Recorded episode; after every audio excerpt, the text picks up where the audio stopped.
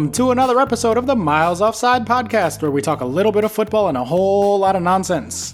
My name is Oscar Puente, also known as Footy from Afar, and with me, as always, are my co hosts, Quiz Wizard Chuck Bailey and super producer Ian Stimson.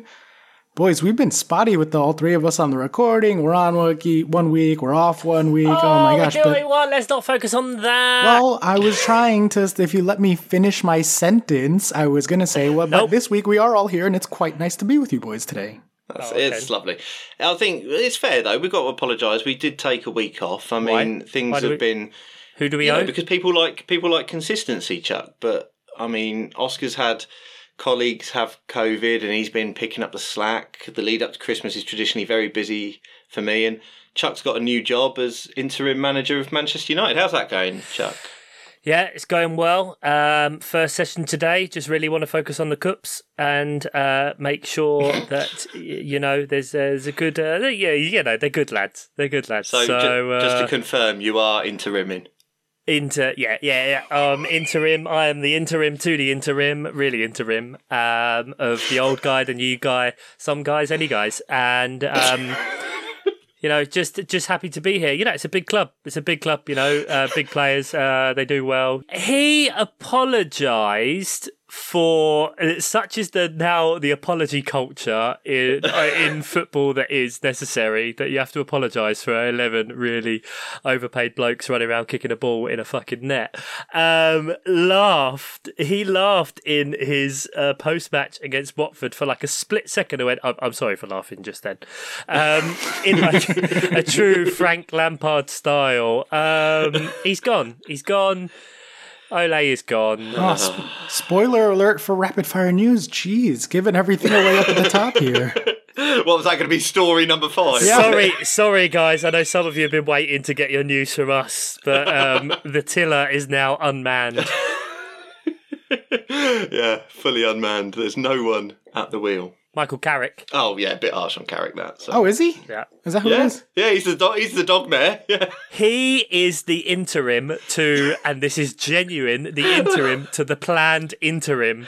Uh, they genuinely, Man United are planning on having Michael Carrick as a stopgap until they get in a manager who they plan to keep in until the summer to then get in a proper manager. I mean, what's Gus Hiddink doing these days? Yes. Yeah. No, no, no. He's only our interim to the interim manager. Please and thank you very much. It's like interimception over there. Just layers upon layers. if you are joining us for the first time, thank you. We are very happy to have you. We are two Brits and one American, and we try to talk about the Premier League, but often get distracted. Uh, if you're back, we appreciate it. We love it. Thank you. We love you. Uh, leave us a review, five stars. Join us on patreon.com slash miles offside and or patreon.com slash miles offside pod. Ian will correct me later. I don't know. Uh, he hates when I make that joke. Just wind me up every fucking week. yeah, pretty much. Um, but we like to kick things off around here with a very popular segment that goes a little bit like this. rapid, rapid, rapid fire news.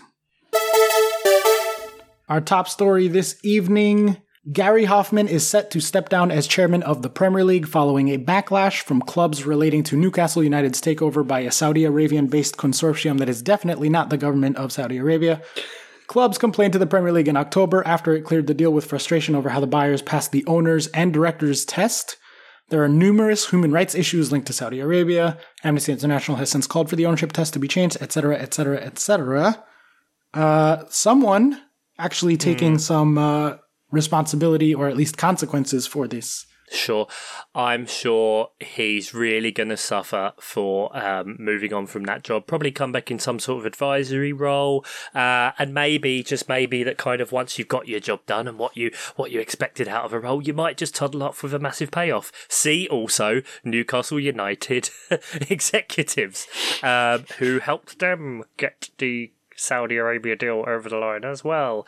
Not saying that it's corruption or uh, collusion, not at all. Nope.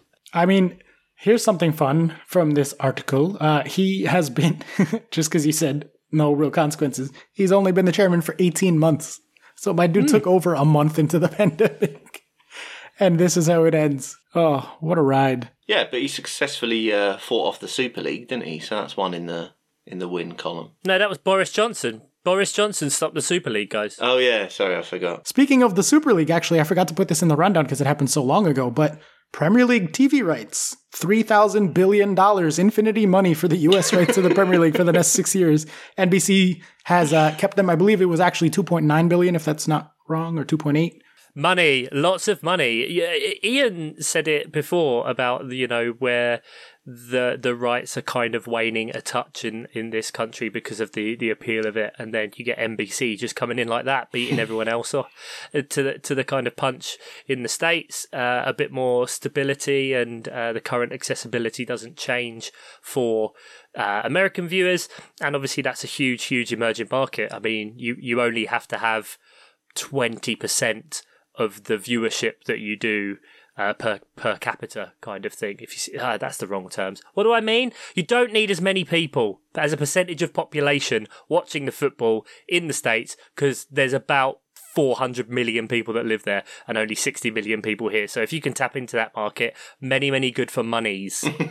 yeah, I mean, by like a conservative estimate, this means that they're expecting to make at least 4 billion over that time as uh, revenue so that they're money and a halving because otherwise they're not going to put out that much expenditure. Like that's just basic sort of corporate economics there. So they're expecting four to five billion in revenue from the US market alone.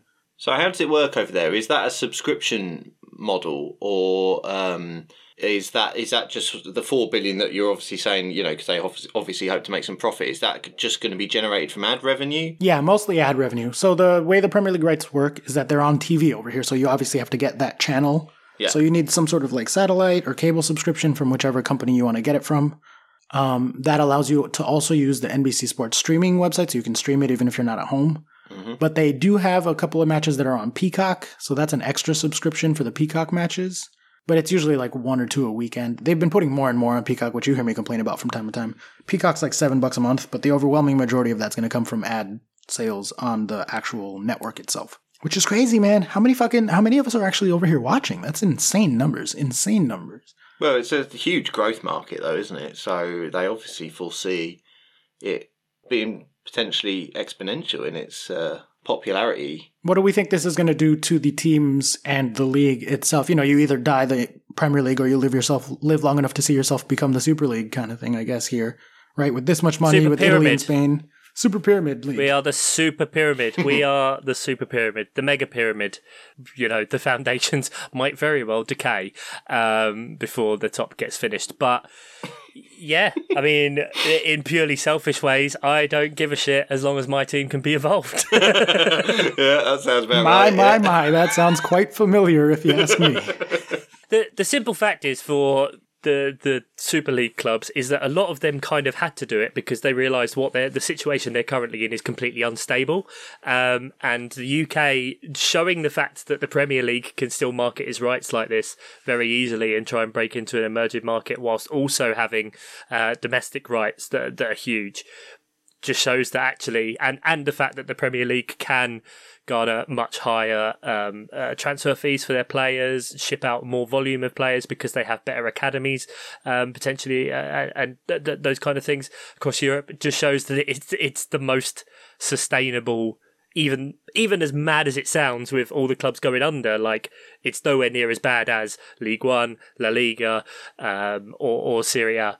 Uh, whether the, the potentially La Liga and Serie A end up uh, joining, to I think they will. I think they will. I think uh, you'll probably see Belgian and uh, the Dutch leagues combine, really, um, and just a few different mergers kind of start to happen across leagues because they need, in order to sustain it at the current level, you you need to be attracting the the advertising revenue, the TV rights, all of that. And so by by joining forces is probably the only way they can do that and survive. Well, it's crazy because over there, and this is even ignoring like the second tier and the third tier, like pyramids, which they have everywhere, not necessarily 47,000 levels of the pyramid like England do, but even just one league per country. That's like trying to have, in terms of population, what a, a league in every two states in the US on average, like having 25 yeah. to 30 basketball leagues or 25 to 30 football leagues in the states. Like that would be wildly unsustainable here. You know what I mean? So like in terms of the population and the teams per fan or something like that, as we move towards a global mm-hmm. economy, mm-hmm. like that seems to be where everything is merging towards.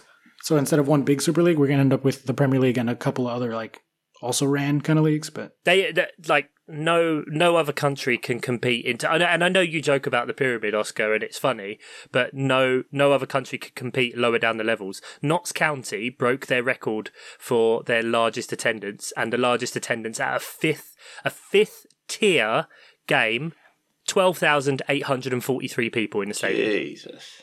That's crazy. like the the support for clubs even at that level and local you know they go on about the 3 pms and all of that kind of thing like that doesn't exist in that country people in france germany cannot understand how regularly each week on BT Sport, where they also show Premier League games, they'll have National League games. So fifth, Yeah, reporters fifth there. tier Yeah. games, reporters, Wow. people there, proper presentation, everything. Mm. Like it's just gradually, bit by bit, that's how the money is filtering down the leagues and being able to spread. And so it just makes it a lot more. uh, I know there's a lot of clubs going to the wall, but a lot more sustainable than the, the other leagues. Is this is this a dumb thing to say? And uh, I I haven't thought Yes. about it. Yeah, absolutely. Okay. Your snap decision is correct. Um, and I haven't thought about it anything beyond what I've uh, it just coming up to my brain now. But is there any sort of equivalency between this and like as in lower lower tier teams in this country and like for instance college football in America because that that's uh, totally alien to us that there would be school football which is what it seems like to us that is massively well supported because like they get huge crowds don't they yeah, they do. Yeah, yeah, yeah. It's it's weird to me also. Um, okay right okay And also, I actively don't support college sports because only until recently, like they don't pay their athletes. They treat them as students on scholarships, quote unquote, and then like own their likeness rights and have video games and merch and make millions and millions and millions of dollars off these kids. yeah Who, if they get an injury now, they don't get to make the NFL and make their money, or make the NBA and make their money in the NCAA basketball. So I generally find the NCAA gross, and I don't support it, um, or watch it, or really know that much about it.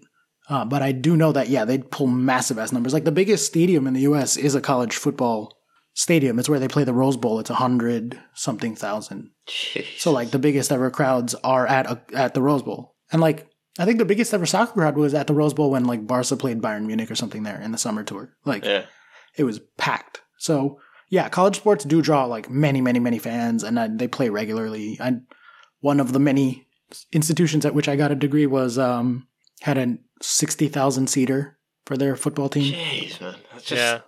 I suppose that's it's the closest equivalency you can have because the reason for the support of college teams is because for most people because of simply the size of states and the size of the country it's it's what feasibly you can get to and watch. Yeah, like if you live in Oregon, for example, you're many, many, many hundreds of miles away from the closest, I don't know, basketball team or a sports team or pick a sport. You're always far away unless you're in the Northeast. Like you're far away from somewhere. people complain about the travelling for like UEFA competitions but they're travelling less than the US do for a domestic league you know it's it, it's absolutely mad and so I guess probably it's it's not a stupid thing at all it's just the closest equivalency to what we have with non-league in terms of fan support the, the closest analog to that would be college sports in America I guess because it's about just go into your local team and a lot of people just do that on a Saturday because it's easier it's cheaper it's Mm. it's it's closer to your ground. You might be able to take your kids and it not be 120 quid for tickets plus 50, 60, 80 quid for a return train. We've delved far too long into the economics of this, I think, than, Yeah, than yeah, we yeah. definitely thought to.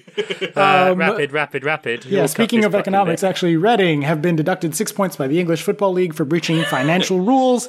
The EFL determined that the Royals lost £57.8 million pounds between 2017 and 2021. The EFL's limit for that period is £39 million.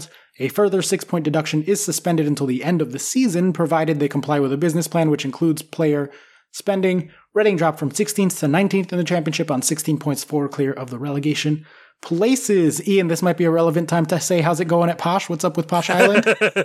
um, Reading still remain above us Na na na na na na na na na. Posh, I've got a chance, got a chance. Posh, I've got a chance. they don't. yeah Um, at least Derby got another nine points taken off as well. yeah, yeah. Puts, what does that's, that put them uh, on zero I think Uh, they were on minus three Oh, before I this think they might weekend. have. You're a championship correspondent. yeah, I think they might be on zero now. But anyway, They are on zero, yeah. okay, cool. Bloody hell, fuck it. That's that's Derby in League One. Is If you finish below Derby, Come on, please. oh, the, please. the problem with Derby is I don't know. Like this is segueing, and it it oh, we shouldn't laugh, but uh, you know, Reading Reading spent fifty eight million pounds over four years, t- almost twenty million over the limits you were allowed in chase of the Premier League dream. Yeah. they fucked it, absolutely fucked it, and like I don't even remember them being. I'm not a championship expert by any means. Don't remember them being in the conversation really for playoffs in the in that entire time. Um, thanks for Michael Olise though. Um, but like Derby, not only are they on the 21 points deduction, but if if by some absolute miracle they stay up, pretty much all of their players are out of contract yeah, this year. yeah.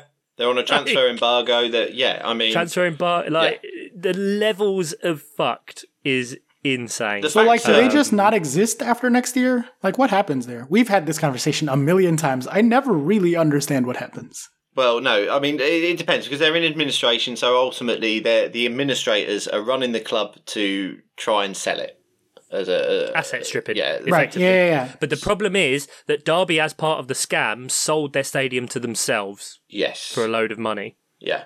But it's the owner sold it to himself and is now gone. Yeah. So, the, the, guy yeah, the who's club gone sold it to the owner. still owns the Who stadium. was gone. Yeah, exactly. He owns the stadium, but he's not the owner anymore of the team.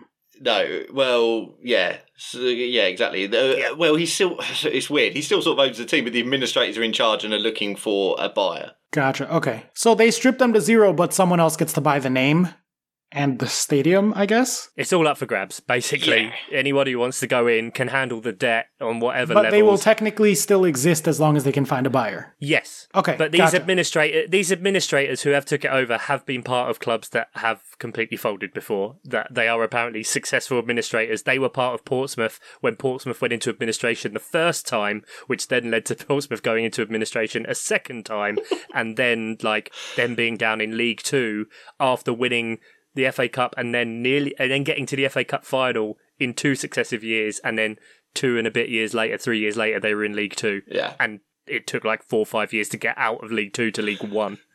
But Um, Oscar, this is why you've had clubs in the past being sold for like a pound because you get a buyer who is essentially buying a load of debt. The fucking pyramid, man. The more I hear about this pyramid, the more I'm like, y'all are just like Pyramid, doing pyramid, whatever you can to the keep this thing that shouldn't be going going. It's it's it's the fit and proper persons test. That's all it is because it's irresponsibility. You you have the irresponsibility of the Premier League with this whole thing about Newcastle, wherein the fact that everyone who has to comment on the illegality and the human rights abuses and all of that are people who shouldn't be the ones to fucking talk about it. Look at the Qatar World Cup. It shouldn't be on players to decide whether or not to go. It should be on FIFA to go. Maybe we just shouldn't give it to them. Maybe we shouldn't give stuff to Russia because of like their abuses and their sports doping. But let's call the allow, to call themselves the Russian Olympic Committee. You know, we shouldn't just let people buy clubs in the championship that oh actually they own betting conglomerates in the fucking Philippines and are winning millions and millions of pounds by fucking themselves. Like they, it, it's a combination of the system allowing people to buy these clubs and then clubs wildly overspending Yeah. on the promise of getting to the Premier League because the parachute payments basically allow you to be a permanent yo-yo. That's that's the problem. The, the, there's nothing wrong with the pyramid in that a lot of these clubs could be entirely self-sufficient and sustainable, but A you lot get. is not all in. Jesus. But, okay, so why does every You guys business have the hang on. economics for like 50 clubs, but have a thousand clubs that are still alive. Not every restaurant deserves my money. Not every yeah, football so club some deserves restaurants to go out of business and they don't exist. But here, your teams go into administration; they don't go out of business. Then they get sold, and they still technically exist. Yeah, in a way, but a lot of them do just not exist and have to start completely again. You probably have the people and the resources and the economics for like I don't know, sixty to eighty teams actually to exist, and then the No, rest are no, extra shit true. that just are like artificially inflated into existing. That's not true. So the problem is the the, the owners come in and overspend, and essentially what's what's sort of happened with um, Man United in that that- that they load debt onto the club then. But there's there's that, that's just like Chuck said. It's just a problem with owners. But the owners are built into the system. Like it can't that they're part of the system. If No, your there were system leads to bad outcomes 40 consistently, fucking goals this weekend. Five managers have got new jobs since we since we last recorded, and this is what we're talking about. The fucking Premier League again. I'm just saying, guys. Uh, all right. Let's um let's take the next three all as a trio. Uh, really, sort of the next four, but one of them, spoiler alert, Ole got fired. Um, first story: Manchester United have approached Zinedine Zidane. These are all from the BBC, so these are like officially sourced and stuff. These aren't like dumped newspapers.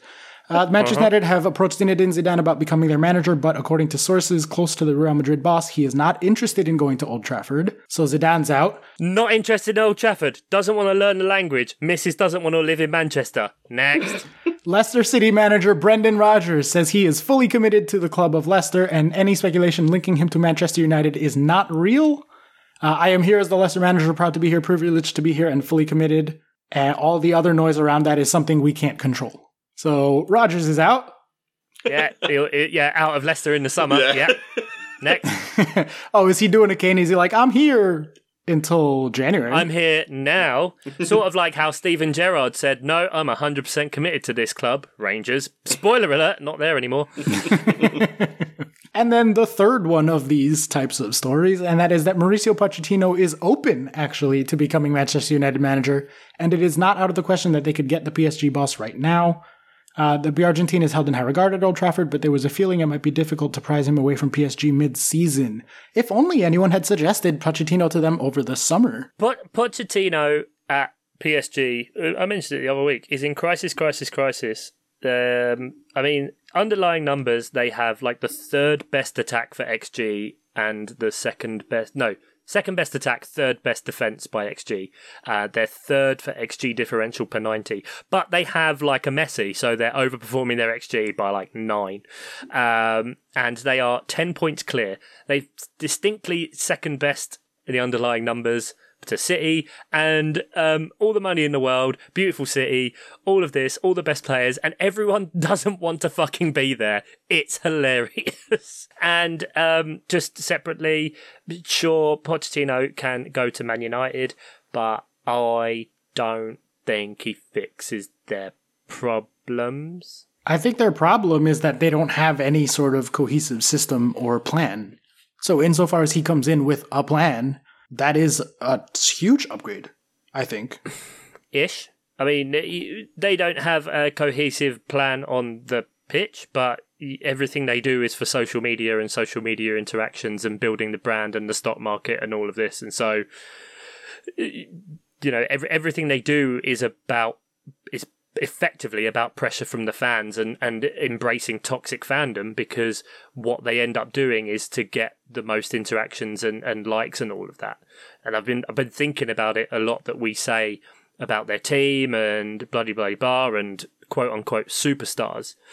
And you think about the media frenzy and social media push that led to Ronaldo signing.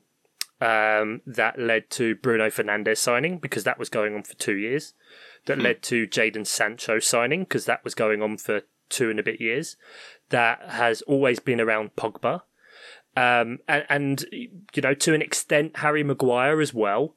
And all of these people, Jose Mourinho, um, fucking way back to like Alexis Sanchez and all of that, and all of their plans, all of their quote unquote superstars and transfers have been about the social media frenzy and doing what fans like. Angel Di, Di Maria. Do you remember that one?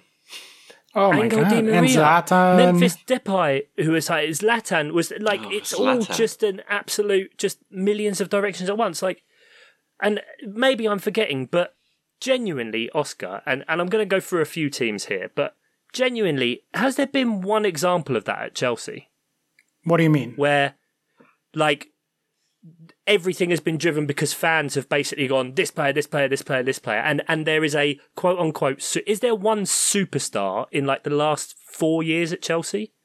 And I don't mean world class player. I mean like a superstar. Global mega superstar. I would say Hazard is the only one we've had since the like glory days of the main guys. Right. But you you built him, didn't you? Like like as in you built We got him into, as a very, very, Yeah. very young player from like not even a famous French team. Yeah. yeah. So basically, no. Is there one at Liverpool? That they went out and bought Van Dijk, I guess. But yeah, but even he wasn't. But he wasn't a superstar at the time. Yeah. That was just smart. No. Man City, with the exception maybe this year of Grealish, and obviously there was the Kane thing that went on, but I, I, Grealish was very much like a bing bang boom done.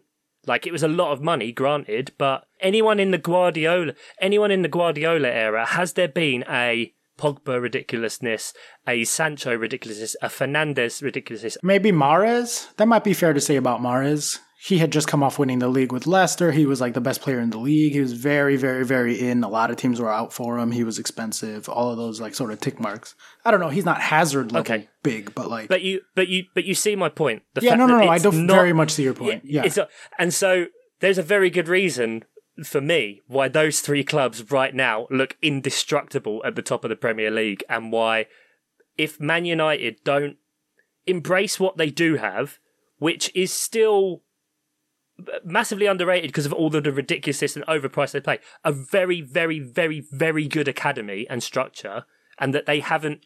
They've had like what an academy product in the starting lineup for like the last thirty years straight, and eh, rather than using that and actually building a team, kind of like what Arsenal are doing now to an extent. Arsenal had their period where they were signing the big stars and fucking it that they now they they're starting to actually formulate something under Arteta. They aren't the Arsenal that they were, but they can't just get to that again. I don't think I don't think Pochettino going in there fixes Man United. I think they're just they need to clear out a lot of shit. Um, specifically that one that plays with a number seven on his back, but you know that's a discussion for for not this podcast and, and don't care. But that that was just kind of something that occurred to me today that it's kind of all that they've done is just about the stock value and I think it'll be absolutely brilliant if like they finish eighth this year and have no form of European competition and just hit them where it hurts with not getting that revenue. that would be mightily the delight. I would say I don't disagree with what you were saying about like them just being a collection of superstars and no particular vision and that that's what is the difference between City and Liverpool and Chelsea versus them. Like those four teams all have basically infinite money for all intents and purposes. If they want a player they can go out and buy a player other than Messi. But the other three are well run. I think we we are exceptionally well run. I think our they our team invests in the right ways in our academy you look at Liverpool, they have the biggest analytics department. That's not a coincidence that they're doing so much better than other people. City, just like us, academy, training grounds, transfers, real actual vision to stuff. Directors of football as well. For Well, all yeah. intents and purposes. Yes. Chelsea have Granovskaya. Liverpool, I can't remember the guy who's about to leave, but has been there for the last 10 years. Oh yeah. Man City yeah. have uh, Txiki Begiristain, who was working with Pep at Barcelona before, I believe, and have that structure. Arsenal Yep. have Edu. Even from my point of view, Palace have Freedman, who's, you know, when you have these people in place that are going to be there for like a 10 year stretch, it becomes so much more about the entire project as opposed to just the managers and the players on the pitch. Yeah, this is going to hurt me to say out loud, both in terms of who I'm comparing to who and to say the thing as preamble. But um, it reminds me a lot of Marvel and Star Wars because they're both owned by Disney. They both have infinite money. They both could get any name they want as a director, as an actor, as a writer, as a whatever. They have carte blanche to make things. And you look at Marvel, you look at the MCU, and they have Kevin Feige, and he has a vision, and he builds for 20 movies up to Endgame, and it's the greatest fucking thing that's ever happened in pop culture in terms of like a massive piece of art like that. And you look at Star Wars and the job that Kathleen Kennedy has been doing for the last 10 years or whatever, and like, you know, they bring in Last Jedi, and Last Jedi directly contradicts what Force Awakens said, which then is directly contradicted by what's in Rise of Skywalker. They're up, they're down, they're all over the place. And Man United are ugh, the Star Wars in this situation. Um, Oh, because boy. they need a fucking vision. And, but uh, the flip side of that is that no matter what is currently happening, they still have the sauce and the talent and the money and the players there. Even if it's a jumbled mess, there's so many pieces there that someone if they could get a Kevin Feige or a manager to come in and do something with those pieces and find something, and I think specifically Antonio Conte would have been the perfect fucking fit for them. Because he knows how to show up, see what his players have, what they are, and then put them together in weird ways so that you win the title with Victor Moses at right wing back. And like you set the record for the most days in first place that season. You know what I mean? Like it's madness. And I think if he had come in, I would absolutely be terrified that they are not too far away to catch um, the top four race, if not even like flirting with a hot enough run towards us and Liverpool. Um, not City, maybe, but it's there. The Play Doh is there. There's going to take a lot of sculpting. It has to be an exceptionally intelligent and visionary person, but they have the money to bring that kind of person in, and they have the pl- pieces. If someone has the balls to come in and be like, all right, sorry, I'm not playing this person with this person. You're a big name, but you're just getting dropped Mm-hmm. or you're getting shipped, which Conte could have been the one to come in and do. Ole Ole wasn't running the team. I don't know who was running the team, but it sure as fuck wasn't Ole. Now, if someone can come in and actually run the team and the players are desperate for some direction, for some structure, for some whatever, like there's pieces there. They scare me. They do scare me. I don't know who they're going to get, and I trust hopefully that they're going to fuck it up and bring in the worst possible manager. Hundred percent yes. For the but the, for this year, I don't think you need to worry about them because we're dealing with a team that's like Michael Carrick's taken over. So he was in Ole's coaching staff. He's been he's been in the coaching staff for years now. Mate, They're- give it three games. They're about to go into Villarreal. They're going to beat Villarreal. They'll qualify. They've got two more games. They'll probably get a draw and a win out of that. You'll get Rio Ferdinand on a fucking BT Sport Oh, office saying, put the piece of paper in front of him, tell him to put whatever he numbers, sign it, and the cycle will just carry on. That's just what will happen. Man United, they need, uh, right? Alex Ferguson was uh, is unequivocally in English football the greatest manager in pretty much all of our lifetimes. I don't see how you can debate that, and certainly for the Premier League, most successful. He can't be there anymore. You can't. Football doesn't work like that. And and what's funny is is the reason that Alex Ferguson worked was because of the class of '92 to start him off with, which then built a solid foundation that he could then keep recycling his team, keep developing it, developing it, keeping key people in key positions to then have some stability and going forward. They before that, before he won the FA Cup final, he was going to get fired. Like it's only that that kept him in a job, which was just before the start of the Premier League, um, that then led to him keep being kept in the job because he'd been there for five years and not really done fuck all, and then it, it helped to build. But he's the exception, not the rule. They stuck with Ole far far too long. I've said it before. It was an experiment worth taking. Of course, anything is. It's worth trying, but you know, Yeah, Well, Ole yeah. served his purpose. He was never going to take them far, hundred percent.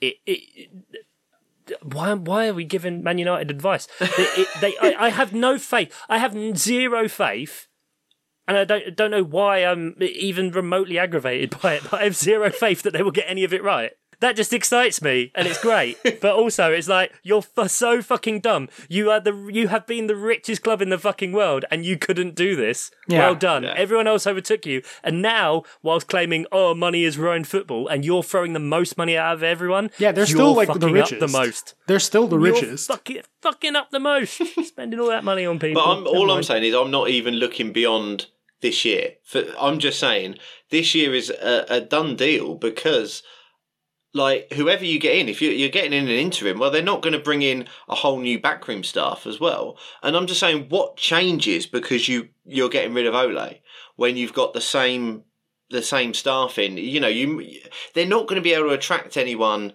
for this interim position who's so charismatic and amazing that that, that that somehow the players just all buy into it. I mean, it, it seemed like there were there were some players who sound like they'd lost faith in Ole, but you know he certainly still seemed to have Bruno Fernandes on board. Um, I don't, I don't know. It just I don't. I think this season, Man United are a done deal. You don't you don't. No one needs to worry Yeah. about Man United, and and Chuck's thinking even further on that they'll fuck it up even further, and that that may be the case. But I'm just sort of like. For now, it's just it's just hilarious to see what happens now because who, who are they going to bring in as an interim, and are they going to bring in a whole new interim backroom staff as well? Because if they're not, then what changes? Yeah, I guess my anxiety is more around like just look at us. We went from Frank to Tuchel, and overnight we're just the one of the best teams in the world. And like maybe there's no Tuchel out there, but you never know who's going to come into the situation. All of a sudden they get lucky. That's my anxiety as a Chelsea fan, right? Because I don't want another big team. You guys, if Man United are great, it doesn't really affect either of your clubs versus when they're shit, right? So like, No, no, no, no, no. I love getting three points there every year. um, that was, I guess, all sort of the news. Although we talked about United, obviously United losing four one to Manchester, Un- or United losing four one to Watford as the impetus for him getting fired. There, that's that match covered. Um, shall we get to the other matches? Watford with two missed penalties. wow, one one missed penalty Times as well. two. Mm, times two and a half, half a penalty. Who knows? Harry Maguire silenced his critics. oh, delicious. Nah, we want to talk about all the goals, goals, goals, all the goals, goals, goals at the Dollhouse in Fort Lauderdale. Let's bang out the first one. It's it'll be quick. Chelsea three, Leicester zero. Chelsea two point four to Leicester's 0.4. A well deserved 3-0. We looked a lot fucking better than them. I done been saying that Leicester aren't that good. It is nice to see Chelsea's underlying numbers moving up along with the actual performances continuing on. We're still in first place.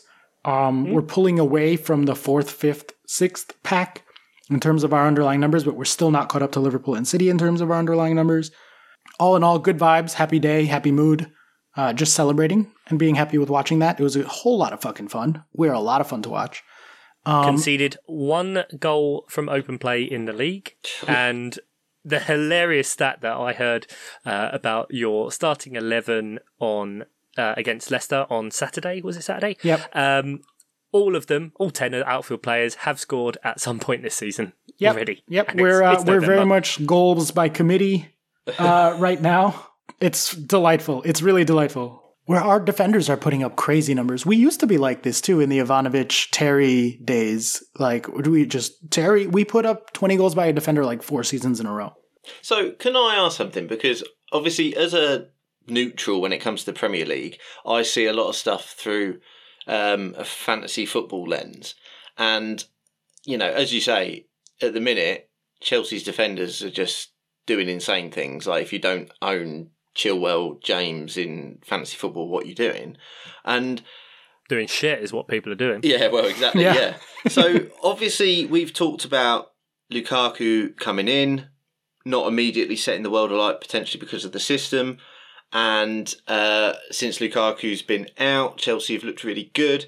Now, this the way Tuchel is playing with his wing backs is is different to how it's been before uh, with Chelsea or any other team. In that, Chilwell and James are actively getting encouraged to not only sort of like make um, overlapping runs, you know, uh, with midfielders, they're encouraged to get into the box in the middle, take shots. It's it's insane the amount of of touches that Chilwell and James are getting in the box. Is that something that's happened since the beginning of this season, or is it, or, or was it at, at the beginning of this season and I just didn't notice? Like, as in, is Lukaku Um, when he comes back, is he coming back into a change system, or was it like this and I just, I just didn't necessarily notice this the recent run, touches? and that's that was going to be my big takeaway for the match anyway, was that this recent run of like really nice form and the underlying numbers matching, and we just look good again, has been since Lukaku's been out, and we reverted back to the three four two one from last year. right. Um, the fullbacks, the attacking wingbacks thing was going on to a certain extent last year. Depending on the game situation, we would switch out Azpi at right wingback for Reece James for more defensive.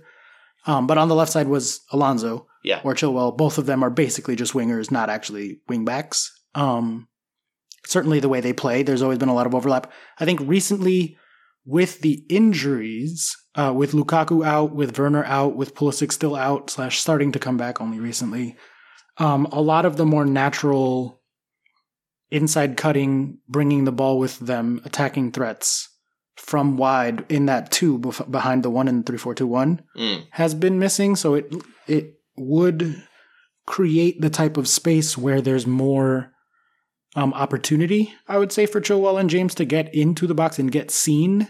But I don't think that it's a structural difference as much as a personnel difference to last season specifically.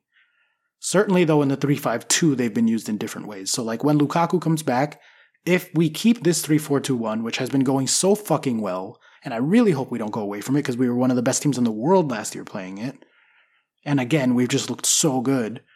Then I wouldn't necessarily expe- expect to see a drop off from Ch- Chile or Reece. But again, that's the big question mark.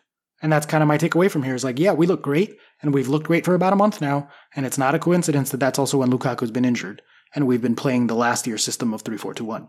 Like, I need to see for me to for me to believe in our first place because our underlying numbers are weird, um, and I still think that we're one of the best teams in England. Like, even if we're technically right now the third best team in England by underlying numbers, we're the number one in the table. Whatever, whatever, whatever. Right? For me to believe and feel confident in this first place, I need to see it work with Lukaku. Mm. And we have yet, other than the Arsenal match, which it's just Arsenal.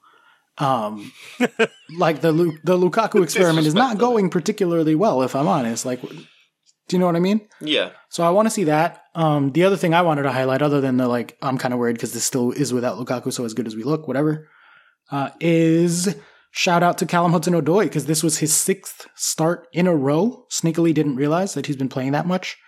Um, he has stood out as one of the better creators in that attacking. He only has one goal and no assists over that time frame, but his Fantrax scores have been very good. His involvement in all of these sort of less visu- visually obvious uh, metrics have been going really well. He just looks great, and the attack looks good. He looks fluid. He looks years older than he actually is in terms of his decision making at this point, which was kind of his weak spot before this. I thought he always had the technical abilities, but now he's sort of adding the game sense to it. Um, and that's great. That's great to see. And Pulisic is back, so that's always good too. More options for less minutes because we're about to hit that time frame of the year where it's like a, a game every two fucking days from now to January. So, Yep. all right, well, that's enough about Chelsea then. Um, I think it's more of the same, really. So we'll see what happens when Lukaku comes back. But let's move on to. Uh, hmm, we're, we're running a bit long here, so let's just go straight to Crystal Palace 3, Burnley 3. Chuck, I'm assuming you have thoughts. 1.3 to 2.0. You won the XG battle, 3 3 overall. How you feeling? Mm, uh, not a hell of a lot of thoughts here that change from what I've said previously. Um, point uh, seven games now unbeaten, which is the longest run in the league. Um, so you know you've got to take the victory somewhere, but you shouldn't. You can't really go to Turf Moor, score three and not win. Uh, you can't really go to Turf Moor and be ahead twice and not win. Hmm. But I also think that the type of team Burnley are versus the type of team we are at the minute is the perfect foil. Uh, really, for that set pieces is a weakness, and it's it's a very very obvious strength for them. Um, and their first two goals, we just got caught absolutely napping, lost men, uh, marking at, at set pieces, and that, and that's kind of what led to that really. So you know, I can't I can't really say much. Really, really nice to see Benteke scoring again. Um, for one for anyone keeping track on Oscar and I's bet on Benteke versus Werner this year. Which I totally forgot about. So You that's did, fun. I didn't. Nope. Um, Benteke outscoring Werner and Kane combined so far for the year in the Premier League. What a what a what a madness. What a madness. Who'd have thunk? Um, uh, uh, and yeah, you know, it's just that we've we've had a couple of injuries. There's a bit of of moving and shaking, so so we'll see kind of going forward. But overall, like still still really really happy. We're in a good position. Um, underlined numbers, xG differential. We're now fifth in the league for the season. Uh, ab- absolutely mad, absolutely mad. And so still happy, and the, the margins are incredibly fine. We could arguably again we could have like eight more points now by silly little things that hopefully we work on, and then you know you're looking at 24 points and third place um, above City, which would be mad. You So um, tighten up the set piece stuff, which you've got a new manager. It doesn't that sort of thing doesn't fall into place straight away. Tighten that up, and you're laughing. I mean, exactly. you really are. So it, it's it's nothing that can't be fixed. You know. Yeah, your numbers continue to- to project really well. Um, Mhm. Potentially a Europa League fight in your future, Woo. which would be nice. If we're going to talk about ridiculous numbers, should we talk about the 5:30 game on Saturday? Sure. Adam, switch off. Yeah. Speaking of underlying numbers projecting what was coming, Liverpool 4, Arsenal 0, Liverpool 4.3 to Arsenal's 0.4. Remember when people were like, oh, but Arsenal have been pretty good other than those first three matches. And also, if we excuse these three matches because of early goals, and if we excuse all of the data, they're actually a good team, I promise. love you just have to ignore if all you, of the if you extreme. only analyse between minute 57 and 63 of every alternate Arsenal game in which the wind is blowing in a southwesterly direction and mm-hmm. Arteta has his hair parted to the right, the best they're team in the league. performing really well. Yeah, best team in the I- league. Uh, look, I, I'm actually going to be nice here and still say that Arsenal are performing well. Corollary, because of the new thing that they are not a top team, they are a mid-table team, and Yeah. they, they. This is the exact type of result you expect a mid-table team to get against fucking Liverpool, especially this season. Sounds harsh, but Yeah, that's this right. Liverpool Yeah. are so scary, man. This Liverpool are so fucking good. I know, really, really well to only be 1 0 down at half time. Yeah. And Aaron Ramsdale again kept a minute, looking so happy with himself still every time he makes a save. He is the antithesis of Jordan Pickford, who is so angry every time he makes a save. like there was one, I think it was like the third or fourth save he'd have to make. He was so happy that he'd forgotten, he'd kind of forgotten, and they showed him on the camera. He was all happy and smiling and laughing. And then he clocked, shit, it went out for a corner. Let's get back organised again. Like he's just having a really great time. He hasn't made many saves in the past. He should enjoy them now. Um, I'm enjoying both being able to have been right about Aaron Ramsdale and say in the past his stats have been awful, and also I'm enjoying getting to watch a goalkeeper be good. You know, I get the best of both worlds, guys. He has mm-hmm. been Num, num, very num. good. He has been saved a lot of he has saved a lot of blemishes for them, let's say. But if we're talking about things that we're happy about, I'm happy to be able to say that I fucking called told you guys that Arsenal are shit and that you shouldn't excuse this number or that number. Like there's a reason that aggregates matter. And there you go. This is as you rightly say, this is what you would expect from these two teams and their numbers. If you blank out the names and just look at the teams, just look at the numbers, you know, put play with like the blurry faces on the jerseys and on the faces like they do on the news to hide their identities. I guarantee that people would think Arsenal were shit, and this is a normal, expected result. Yeah, but uh, going down to uh, this Liverpool team 4 0, does it really make you shit? I'm just. It makes you No. average. Uh, going down to this Liverpool team 2-0, sure. 4-0 is a is a force. But you didn't learn anything that you don't already know. That that, that they aren't at the level to compete with Liverpool, City, Chelsea Yeah. anymore. That's Yeah. that's just it. That's that's that's why this isn't a shock, and I don't really laugh about it anymore. And I think they're kind of doing the right thing in the approach that they're using to kind of go about the change. I, I guess I don't I don't really think that I can criticize the way that Manchester United haven't uh, dealt with the, their transition out of their dynasty whilst saying they should effectively do what Arsenal have done and then criticise Arsenal for what they're doing. They had to take a step down at some point. They do. It's all about then. Uh, you know, they've bought a lot of young players. They seem to be settling in and getting used to each other well. There is still a bedding in time for them. And I, I just think that if you change your expectations of what that team is and, and you put them in there, like, they're, they're not that bad. I think I think a lot of more serious Arsenal fans who aren't don't spend all their lives on social media would accept How- that. Would I say, can count them on one hand, I think. yeah, well, I know, yeah, but um, would say that this period is necessary, but it's also it's also got to be fucking scary for them because we all know that this sort of period goes one of two ways, doesn't it? It either leads to a rebuilding and uh, getting back into the Champions League situation, or it can lead to a spiral downwards. And I think you know, I I think it's a coin flip with Arsenal. Uh, I I don't know how to call it because sometimes you think the Arteta plans, you know, working long term and they're building something, and other times they look sort of, you know, completely bereft of of ideas. I think, you know, uh, maybe I'm being slightly harsh on them because they they started very badly, and I I I tipped Arteta Yeah. to go, but They have It's- been pumped. They've been pumped a serious number of times, and then like Yeah. very closely won games as well, which they have. you know yeah, you're in, right. in the aggregate looks really bad um, as an overall picture. That the fact that their losses are really bad, and then they basically are scraping by, but you also do kind of have to start somewhere. If I'm going to Um, throw them an olive branch at some point, No, fuck that olive branch. Burn it down. Because this Turn guy it is into Olive Garden breadsticks and eat it. oh yeah, Oh, mm, Olive got it. Garden. You got There it we back. go. That's There we I go. got it. I'm out. Sorry, guys. We're go- I'm, I got to stop recording. I'll see you guys next week. Um, it. this has been the Miles Outside Pod. Thank you, Patreon. No, um, You can't do the fuck outro. that. Fuck that because this guy is two and a half seasons in, and I still see every motherfucker on the internet being like, "Oh, gotta trust the process. Give him time." and it's like, what? What fucking process? We're two and a half years into this guy's tenure. He's not a good manager. I'm sorry. I've been saying this for a year and a half now. This guy got hired at the same time as Frank. So he's, he's still he's fucking six going. months away from a Watford pumping and losing his job. Then you'll be fine. Yeah, well, there you go. There we go. I mean, I was on this about Ole, and I'm equally on this about Arteta. I continue to not understand how he still has his job, other than they don't actually care about winning or they don't have any better ideas. But he's not a good fucking manager, and I don't understand how it's not readily apparent to literally everyone on the fucking planet that that's the case. He's had them for a long time. They have now brought in signings for him and his system, and they continue to not be good. It is quite funny that this is literally his first job as a manager. Yeah. It's strange, isn't it? Yeah. Like at least Lampard had a few bits and pieces. Solskjaer at least had a few bits and pieces. He's just kind of got it because he was Pep's assistant for a while. You know what I mean?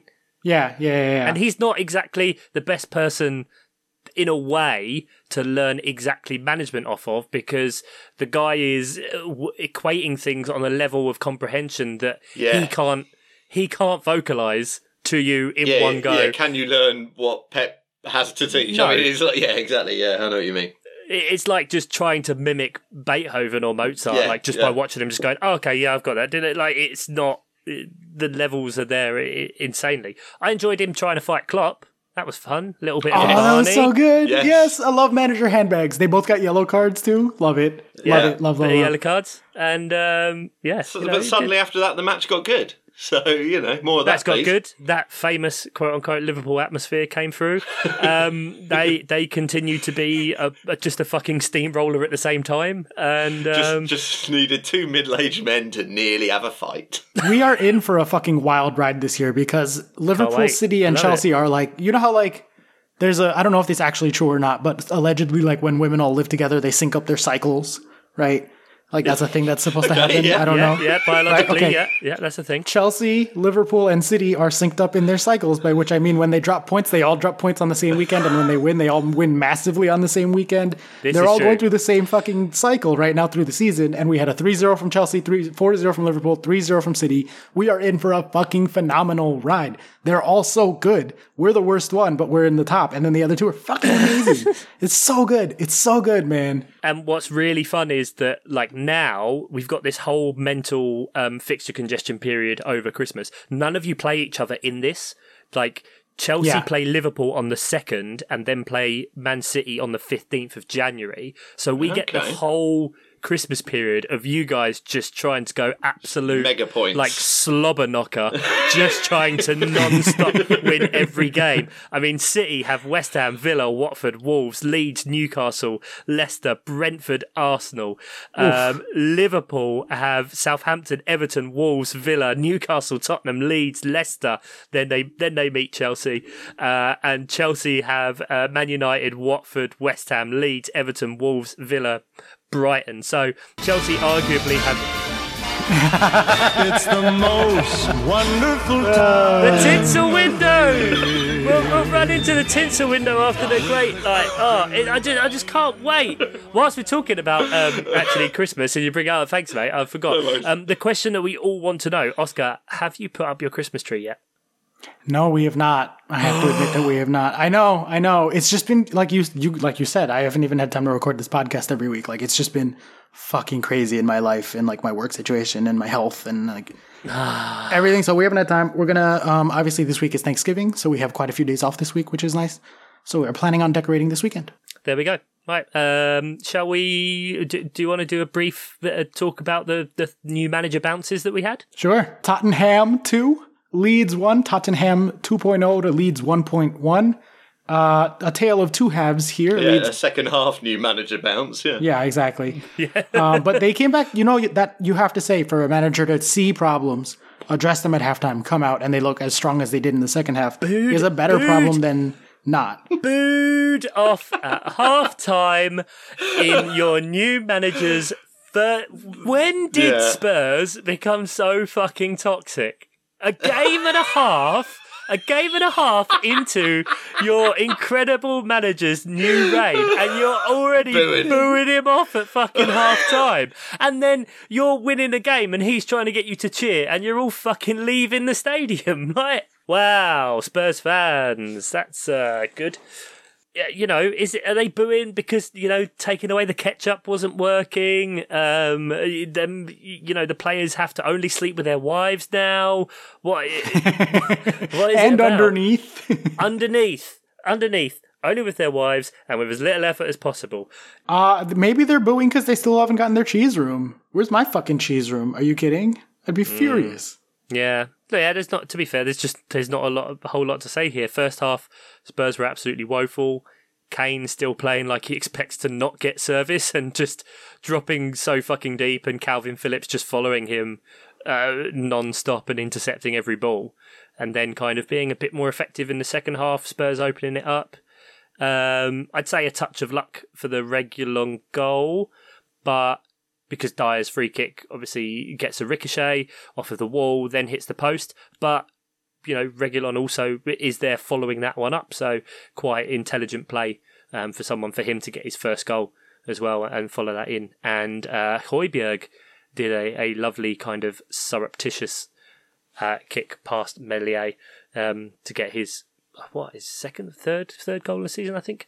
Um, so you know, Spurs, Spurs are in transition, right? Massively. So we don't expect them to be like this for very long. And No. Them, their fans booing them off. Um, I'm not making a mountain out of this or even necessarily reading into it, but it is something to note. Uh, Harry Kane's stat line in this game in the aggregate, uh, I don't, it doesn't say which ones were from the first half, which ones were in the second half, um, was quite a good stat line. Again, I'm not saying he's back. Who knows? He's certainly been gone for longer than he's been back in the last four years or whatever. Um, but he had four shots, 45 touches, which is, um, third most, fourth most on the team, 0.7 expected goals, five progressive carries, and six attempted dribbles. So he had the ball at his feet and he was moving, Okay. which is not Harry Kane's way usually. So something potentially to keep an eye on. I don't know, going forward, you know, I, we have a sample size of one half of good football, but Yeah, exactly. It's, it's very, very early days, but you know, whatever Conte can do to just keep Harry Kane as close to and in front of the goal as possible, um, or have him only slightly dropping back and and move into that kind of quarterback-ish role that he was playing for a while with his quite surprisingly exceptional range of passing. Um, it can only be a good thing, but it's, it's such early days. So, title numbers we have Man City still definitively the favorites on 538 by 44%, Liverpool on 30, Chelsea on 25. That seems about right to me. Chelsea the best uh, position, worst numbers, and then Liverpool not quite as good as City, etc. Um, for the top four, all three of those teamers, teams are 95% to make top four. Um, but for the top four race, we have West Ham still decidedly at the top at 32%. Wow. Man United and Arsenal tied for the second most for that top four at 19% each as of the time of recording, and then Tottenham with 10%. Everybody else is in the single digits. That looks about right to me. West Ham have been the fourth team, even though they lost to Wolves this week, and deservedly so on the XG. Can we get the re- relegation? We got the relegation numbers. Yeah, and then for the relegation, Norwich are basically down at 75%. Newcastle looking 62%. Wow, 62. How's that going to feel for the Saudi Arabia not government to own them? Oscar, it's the not kingdom of Saudi Arabia. It's Sorry. Not, it's not not the government, although the kingdom Sorry, is sorry, also sorry, the sorry. government. But it, but it's, specifically, they do not own the team. They just are the board of the investment company that bought the team, Right. and are the ones that own the money. Sure, sure, sure, sure, sure. Well, they are 62% to go down. And then it's a, a three horse race, I guess, for the third relegation spot with Burnley, Watford, and Leeds. Oof, Leeds. What happened to you? Mm, they haven't won a game in uh, in a while, um, and many injuries. Uh, yeah, yeah, I was going to say the team they put out this week. Uh, it didn't look like I, I looked at it and thought that that's not a team that should, that is pushing for top half football like they were last season. I really you know, feel like I've it's- reversed jinxed them. Yeah. I really have. Uh, you, yeah, I you also Absolutely. just have. just at the point I started to enjoy Brentford and said that we should start following. You know, I, I'm looking forward to seeing them. they they they've had one point in the last five games. So Yeah, they're um, they're now down to 16% for relegation. yeah. That, so the the. Sheffield United effect came in quick. Um, yep. yeah, yeah, yeah. Yeah, sorry. Not not that there's any Brentford fans. There's no fucking Brentford fans. All the Brentford fans really support Chelsea. So Villa are on the edge of the relegation conversation with 11%. So you got to hope that it doesn't slip for Stevie G there. You love it, don't you? Oh, yeah. Yeah, yeah, Fucking yeah. love it. there's going to be a lot of that. Yeah. Palace five percent to get relegated and five percent to get Champions League. So There We you like it. 50 Mid 50. table anonymity. That's what we got. I would like the percentages to be the exact same until the end of the season when they both just say zero. zero. Yeah. Zero percent chance of either. Uh, Leicester are basically in the same place as you, but slightly worse. They're 5% to get relegated and 4% for Champions League. So you're better than Leicester. They are. Yeah. Yeah. Yeah, I think that's massively down to fixtures. Uh, fixtures played, Yeah. we still like had very bad. Also, you know, we've we bad at conceding set plays, but I think the teams that have scored the most set piece goals. I looked at this earlier and now I can't remember. Um, we've played the top seven teams that have scored set pieces from set pieces this season. Yeah, but that's because they got to play against you. So that pads Yeah, well, that's what I was going to say. It's just the worry of whether we, how much we contributed to that. Yeah, exactly. Did I mention earlier as well that Chelsea have conceded one fucking goal from open play? Pretty nice. Pretty did, nice. 12, 12 games. Um, gentlemen, do you want a quiz? Hell yeah. Love a Do quiz. I? Oh, I don't have. Uh, the door's not locked this week, um, but I don't have a children's toy to uh, do uh, up or down, long or short. What can you tell me about this lot? They have been managers. Has he been longer than the other manager? Who knows? You knows, maybe. Quiz. Um, Good. Right, this is a quiz all about because obviously we've had so many changes of managers. It is about managers and how long they have been at the club during their latest or the specified stint. Um, it's a classic higher or lower game. Uh, this it. died on its ass last time I did it, so I've made it easier. Also, I've made it so you each get three um, attempts. So it's going to be really simple. I'm going to give you a manager, the first one, give you their length of the tenure and specify the club that they were at at that time, obviously. And then you have to tell me if the next one's higher or lower. You'll get a point. Then you'll be able to choose do you want to bank that point and allow the other player to go with their ones, or do you want to keep going? So every time you can keep adding one, but if you get if you get one wrong, you bust out for that one and get zero. Okay. Are we allowed to know the next manager before we decide to risk the No. points? No. Okay. Surely No? not. Okay, there we go. I was going to say no. Oscar said no. You weren't sure. It's a no. Um, granted, it's now what I want to say is it's not like as you go on, the difficulty gets harder, as in the swings get less, because I just couldn't be fucked. So, so like. Number no, number three might be someone who's actually been at the job ten years, and then the next one might be someone who's inside a year. But then the next one might be like just over. You, you see what I mean? Yeah, There is sure. You know, no yeah. pattern. The very last one could be very easy, but you won't know that until you get there. And what are the current standings in the overall? Oh, I don't well, know. Oscar, I believe it's five four to Oscar. All right. Do you know that for sure? no, no, but everyone agrees each week because none of you pricks check either. Um, Exactly. Somewhere on the quiz I haven't written. So I am going to let Ian go first. So your first manager, Ian, I'd like to bank my points, please. You currently have zero. Your first I'm manager. Your first. ma- Well, funnily enough, that might come up in a bit. Your first manager is Sir Alex Ferguson, who was at Manchester United for 26 years and six months. 26 years and six months. At his current stint, at Peterborough United, has Darren Ferguson been there less or more time than his father was at Manchester United?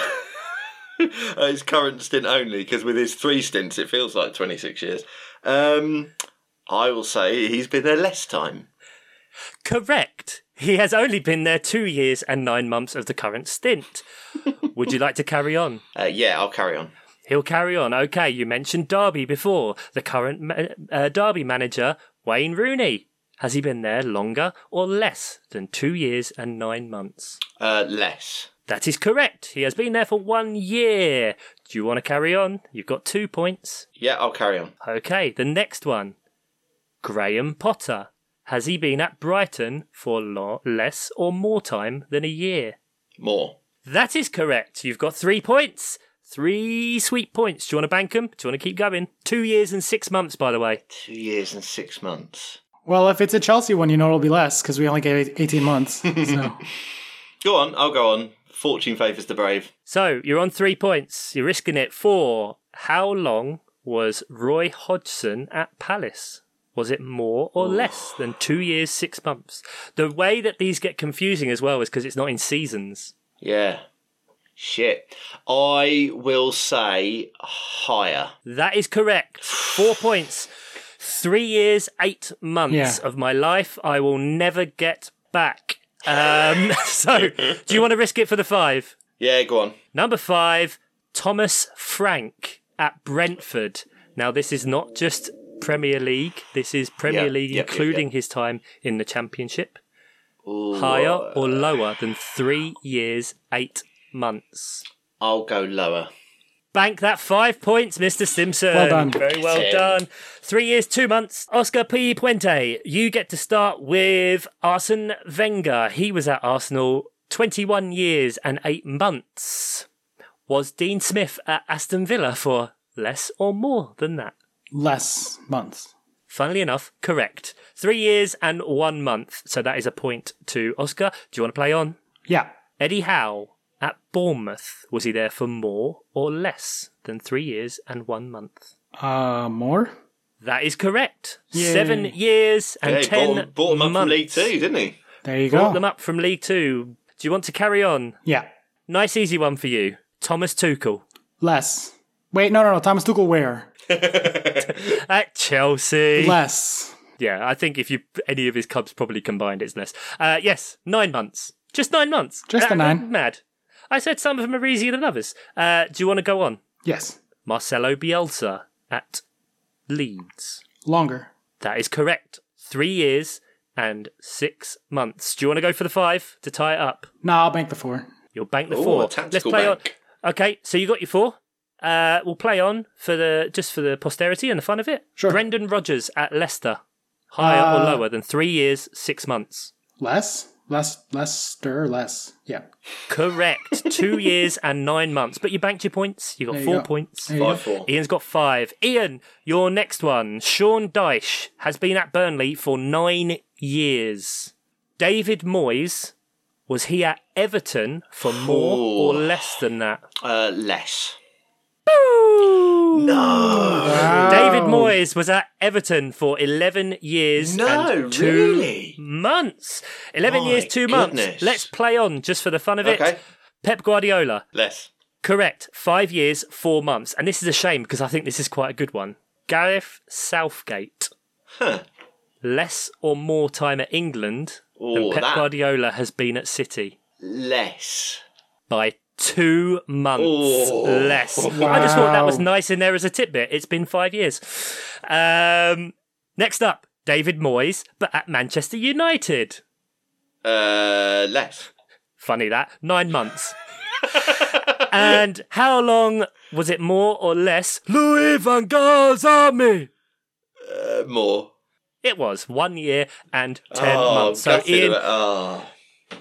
You get no points for that one, buddy. Uh, so it is still five four. Oscar, it is advantage to you. Now then, again, I very much doctored this just for funniness as well. Jose Mourinho, in his first stint at Chelsea, was there for three years and three months. In his second stint, was he there more or less time than that? Less. Ding! That is correct. Two years and six months. Would you like to play on? That's a point. Yeah. You're tied up at the moment. You're going to play on. In Jose Mourinho's stint with Manchester United, was he there more or less than two years and six months? Less. Oh, oh, no. no. I would have said less He as was there two years, seven oh. oh, that's I did tell you. The difficult, yeah. Well, I told you the difficulty is mixed, mate. You got too cool after Eddie Howe. All right, Fair enough. All right. uh, we will play on. See, we got uh, Jose Mourinho at Spurs. Less. or more. Less is correct. I just assumed that it was getting shorter and shorter at each club. Yeah. Well, In a way. yeah. Already at Roma, he's blaming the players for everything. So yeah. it's Yeah, good. but he also bought a player a pair of Balenciaga shoes. So, you know, up and down. Um, Swings and roundabouts. Ole Solskjaer at United. More or less time than Mourinho Mm-hmm. was at Spurs. Uh, more. Two years, 11 months. And Ole Solskjaer, was he at Cardiff for more or less time than that? Uh, less. Correct, eight months. Uh, that was his stint in English football. So the points are currently five. he proved himself at Molde. Yeah, in a way. Uh, five to Ian, four to Oscar. We go down to the final one each. So, Ian, your starting manager is Jurgen Klopp of Liverpool. He has been there for six years and one month. Okay. Was he's, he's got a mensch earlier? Was Brendy Rodgers at Liverpool for more or less ah. time than that? Less. Correct. Three years and four months. Do you want to play on? You've got a point. That makes it 6 4. Yeah, I'll play on. Okay. Ralph Hasenhüttl at Southampton. More or less time than three years, four months. Now, bear in mind, in terms of age, those nine nils feel like they've added on a year. yeah. Uh, despite that, I will say less. That is very good. Two years, 11 months. So five years less than Brendy was at uh, Liverpool. So that's two points. Uh, so you're on 7 4. Are you going to play on? No, I'll bank that. You'll Yeah, bank that's it smart. 7 4. Okay. Uh, we'll play on. Yep. Pochettino, was he there less or more time than Hasenhüttl? Ooh. Um. Ooh. No idea. L- I would say less. Yeah, I was quite surprised. One year, four months. Yeah. Not long at all before he, he got his job at Spurs. Um, the next one would have been Claudio Ranieri at Leicester. Bearing in mind, he won the league. Was he there more or less than one year and but four he months? Took over. F- He took over from Pearson. Um. Shit, that's a tough one. I think. Oh, how long did it take them to sack him? This isn't even for a point. Yeah, no, sorry, yeah, it isn't. But uh, I will say less. Yeah, I think it's less. It was actually just more. Oh. One one year and seven months after he Shit. provided one of the greatest moments in football history. And was Ranieri at Fulham for more or less time than he was at Leicester? Um, more? More. Brilliant. He was there three months. So uh, Oh, of course he was. Yes, of course he was. you kind of took it at the right point there. Seven, four. So, Oscar, you need to get to three here, really. Yep. So, we're going to start off with he's just been featured in the last two. Claudio Ranieri was at Chelsea for three years and nine months. oh, cool. Was Nuno Espirito Santo at Wolves for more or less time than that? Oh, that's a tough start. That. Less. I mean, more. I think you've got your answer, Ian. Play your music. Uh, Yeah, we haven't heard it in a while. It occurs to me that that sounds very much like the notes from uh, New York, New York. Not enough like that, though. dun. You know what? It's a very budget skiffle version, yeah. Yeah, exactly. Yeah, very similar uh, musical notes there. Da, da.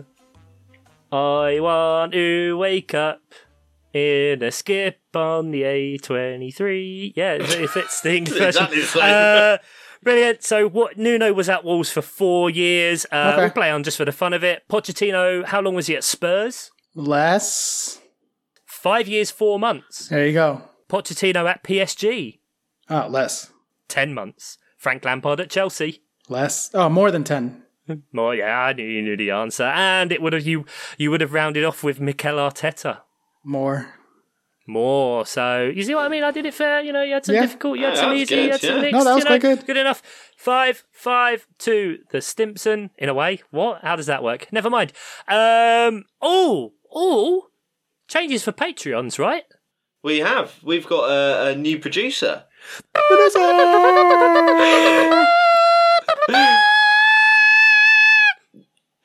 Wow. Uh, I might have to. You might have blown your mic there. Uh, Oh, yeah. It's gone. um, yeah, Jeff Pedder's upgraded to producer level, um, and we've got so so many producers now that I think we, we might have to come up with some different perks because they they usually nominate international break episodes, and we don't even do international break episodes these days. So, I'm gonna start. I'm gonna start having to write these pa- these producers' names down for when I do Yeah. the outro. Yeah. Jeff. But thanks a lot, Jeff. That's uh, very much appreciated, as it is all our producers. Uh, yeah, the producer names. I know. Yeah, I know all the names. I've got. I've got all the names. All the names. Um, Jeff. Jeff. Yeah, Jeff. Yeah, um, we've, we've uh, done Jeff. Yeah, uh, Pedder. Uh, That's his Je- surname. Jeff Pedder. GP. Uh, The pedestal. Um, This definitely isn't, by the way, listeners, the fourth time we've had to record this. Andy Penpraise. Uh, From Sutton, he's from yeah. Sutton. Nate Nate Whittam and Mark the Shark Daffin. Yeah. Right? I know all the names. and Johnny guys. Worthers. I said Johnny Werthers. Oh, did you? Okay, sorry. He's the can't read them out. original. He is. Yeah. Um, you know, and now, I, yeah, now I've got it written down because I can't remember five things when I do my outro. Fixtures, fixtures this week, starting Saturday, the twenty seventh of November. Um, Arsenal versus Newcastle. There, that that's about the right level, isn't it? Yep. Uh, Newcastle probably going to get their first win there uh, to start hell. off. Will Eddie Howe still have COVID then? Will he still be there? Probably. He probably won't be there, will he? Doesn't want it enough. Already Dunno, phoning it in. yeah. Crystal Palace play Villa in the three o'clocks. Liverpool play Southampton in the Academy Derby. Norwich play Wolves. Then we've got Brighton Leeds. Then Sunday, oh boy, we've got four games at two o'clock. Brentford Everton, Burnley Spurs, Leicester Watford, City West Ham, and Chelsea get to, uh, I would say take advantage, but it probably would have been take advantage last week anyway, of um, rudderless, uh, wheelless Man United. that has banana skin written all over it. you would say that. You will always say that because you're such a negative, and in that way, if it happens, you can be like, I knew it was going to happen. Correct. Yes. Then it diminishes my sadness because I get to be smug.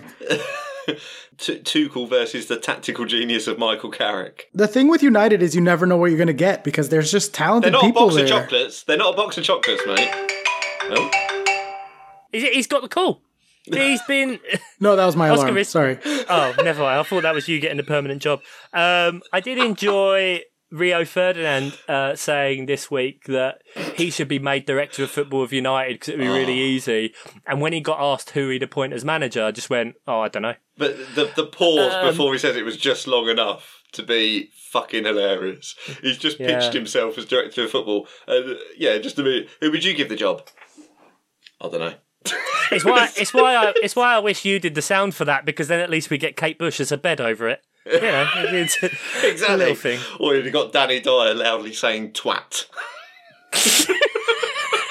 Well then, uh, with that, and he can press the buttons at any time. um, Anytime. let's get out of here. Anytime, sometime, good times. You got to Um, fit five names in now, mate. Come on. Yeah, I know. Oh, we mentioned Christmas earlier. Magic FM, all Christmas, all the way through the New Year from 9 a.m. Friday. Yes. Say goodbye, Oscar. Bye. We have a Spotify Christmas playlist as well. Look for an old episode. Yeah. Say goodbye, Ian. Underneath the tree. Ugh. Underneath the tree. Thank you, Johnny Worthington, Nate Whittam, Mark Duff, and Andy Penpraise. He's from Saturn and the pedestal. Goodbye. He knows all the names.